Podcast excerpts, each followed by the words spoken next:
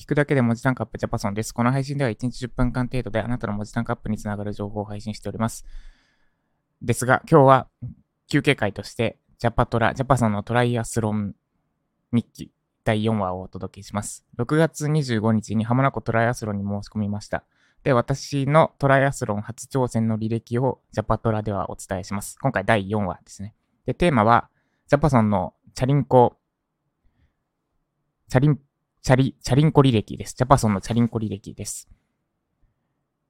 で、えっと、現状をお伝えすると、トライアスロンっていうのは、水泳と、水泳と自転車とマラソンの3つを同時に行うスポーツです。で私が出ようとしてるのは、一般的なオリンピックディスタンスと言われている一番人気の一般的な距離です。スイム1.5キロ、チャリ40キロ、ラン10キロを、まあ、大体3時間から4時間ぐらいで走、コースを、えっ、ー、と、走、走り切るって言ったら変ですけど、や、やつです。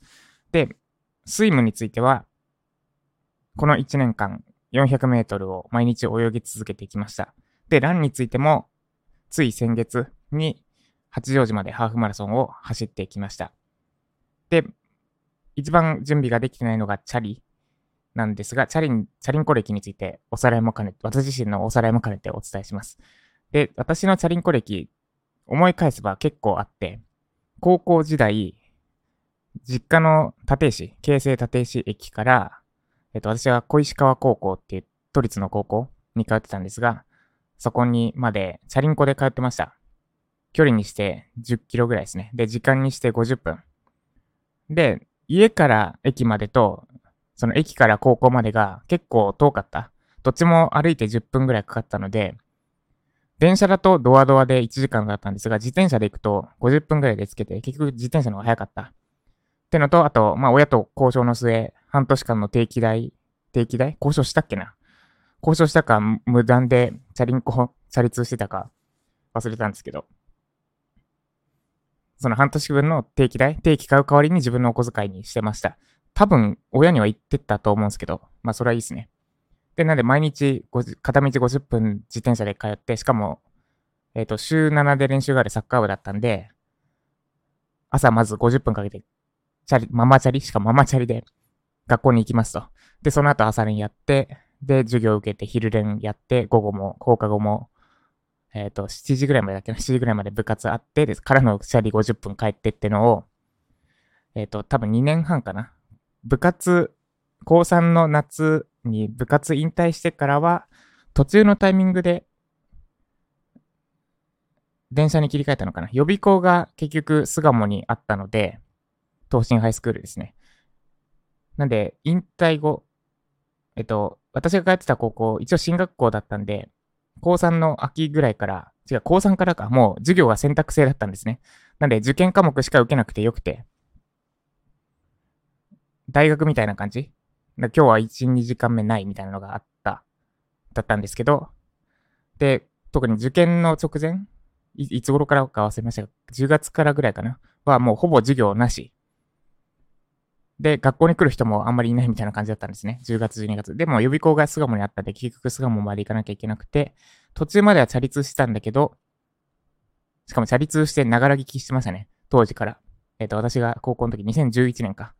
これ、自転車こいてる時間もったいないなって思って、MP3 プレイヤー、確か TSUTAYA で3000円ぐらいで買った、録音機能もついてる MP3 プレイヤー。今思えばあれ、今考えても割とお得ですね。録音機能ついてるやつに今時ないですよね。録音機能があるやつを持ってたんで、それで、えっと、自分の声を、を記憶したいこと？なんか、政治経済の何、1900何十何年、誰それが何々するみたいなやつを、を自分の声で録音して、で、自転車こぎながらそれを聞いてた記憶があります。で、途中からは、やっぱ電車で勉強した方が勉強しやすいわってなって電車に切り替えました。まあ、ただ今思えば、なんかそれぐらいからすごいイライラするようになったんで、あれって自転車、日々運動しなくなったからだなってとこですね。で、しかも多分部活やってた時の方が勉強の効率良かった。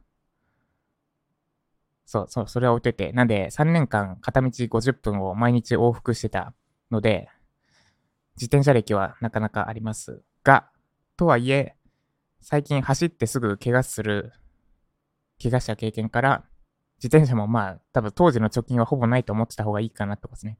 で、残ってるものとしては多分その時に培ったテクニック、テクニックといっても、ママチャリで、まあ3年間そんなに大きな事故を起こさずに、多分1、2回こけたことあったと思うんですけど、車にひかれたり、なんか骨折したりとかなく走り抜けるだけのテクニックが多分身についてて、で、筋肉は落ちるけど、技術、技術って落ちないので、まあその辺は多分、他の人、あんまり乗っチャリ乗ってない人よりかは乗れるんじゃないかなと思ってます。ってのが私のチャリンコ履歴です。で、今後やるべきこと、6月25だから、あと4ヶ月ちょっとですね。まあ、やるべきこととしては、まずロードバイクを買わなければいけません。そしてロードバイクの乗り方にならなきゃいけない。この2つです。あ、3つか。あと、長距離ライドですね。ど、どんぐらい乗るんだっけ？ちょっと調べますね。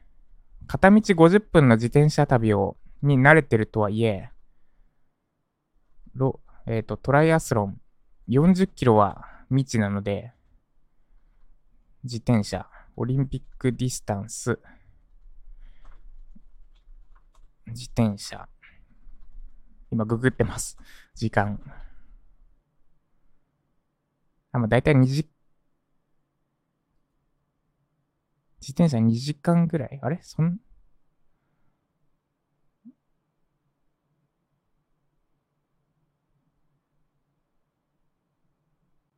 あ、制限時間的には2時間40分から3時間40分か。ん？違うな。これ制限時間だから、えっ、ー、と、スイムの時間引いて、2、3時間ですね。2、3時間。制限時間が2、3時間。で、えっ、ー、と、一般参加選手、平均だと、1時間20分ぐらいですね。自転車。スイム33分。チャリ1時間20分。ラン1時間。だから、1時間20分の自転車か。そう考えるとあれですね。高校までのチャリ通に毛が生えたようなもんですね。1時間20分。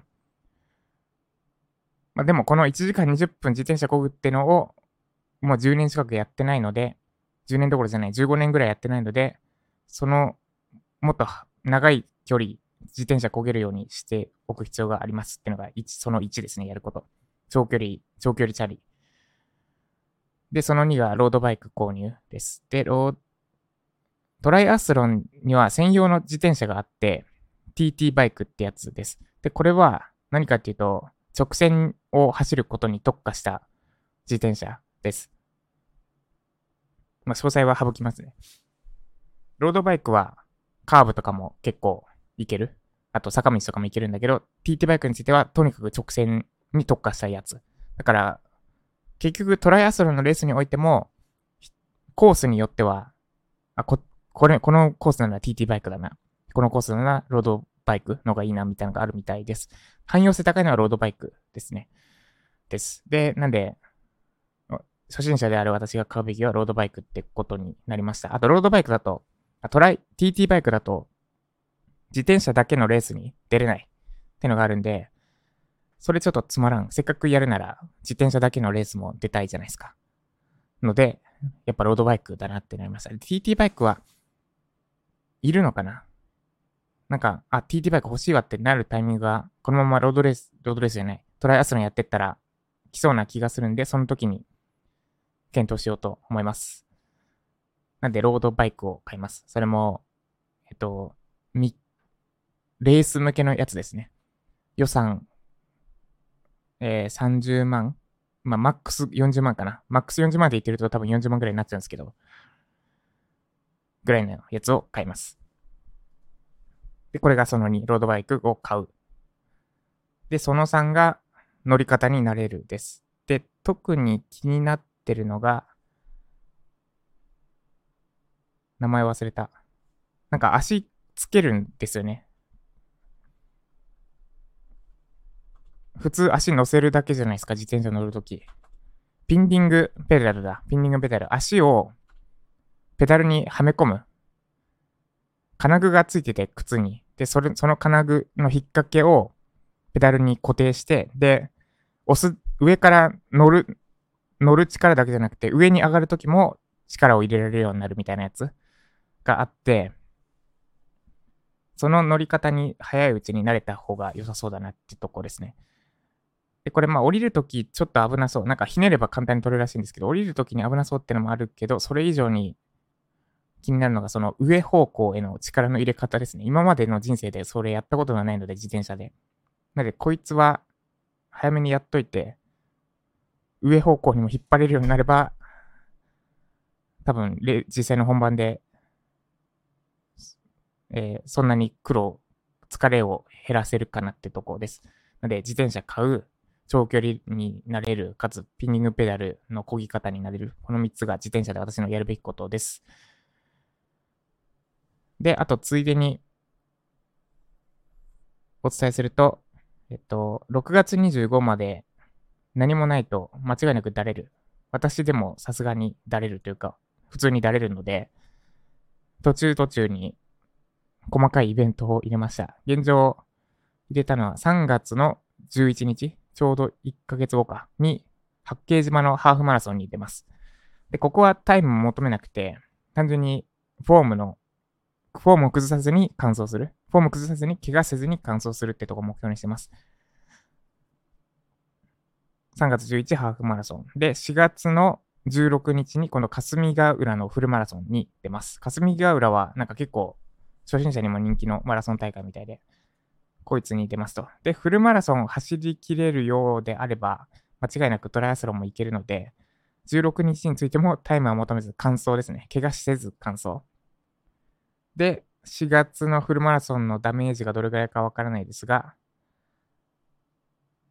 その1ヶ月後に立山の若立山若潮トライアスロンが5月28日にあるので、これはまだ応募してないので、三角状態ですが、そこも、えー、申し込めるなら申し込みます。で、からの、すでに出場が決まっているのが6月25の浜名湖トライアスロン。そんな感じです。なんで、毎月、来月以降、毎月何かしらイベントがあるって感じですね。で、ここで足りないのは、やっぱり、自転車のイベント。まあ、海は盛り付きもやってるし大丈夫だろうって感じですけど、そう、自転車の経験が一番不安です。まあ、あと、ラン、ランも、ランも不安ではあるんだけど、まあ、走りきれないってことはないだろうってことなんで、です。そんな感じで、楽しく準備しております。で、今日は土曜日ですね。今日は私は、えっ、ー、と、私の実家に帰ります。今言った立石ですね。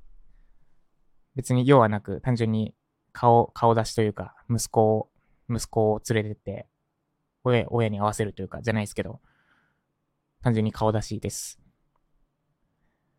で、足の状態が万全なら、なんか途中降りて走っていくとか、あるいはここから実家まで約40キロだっけな、だったので、ワンチャン行きだけ走ってフルマラソンごっこする？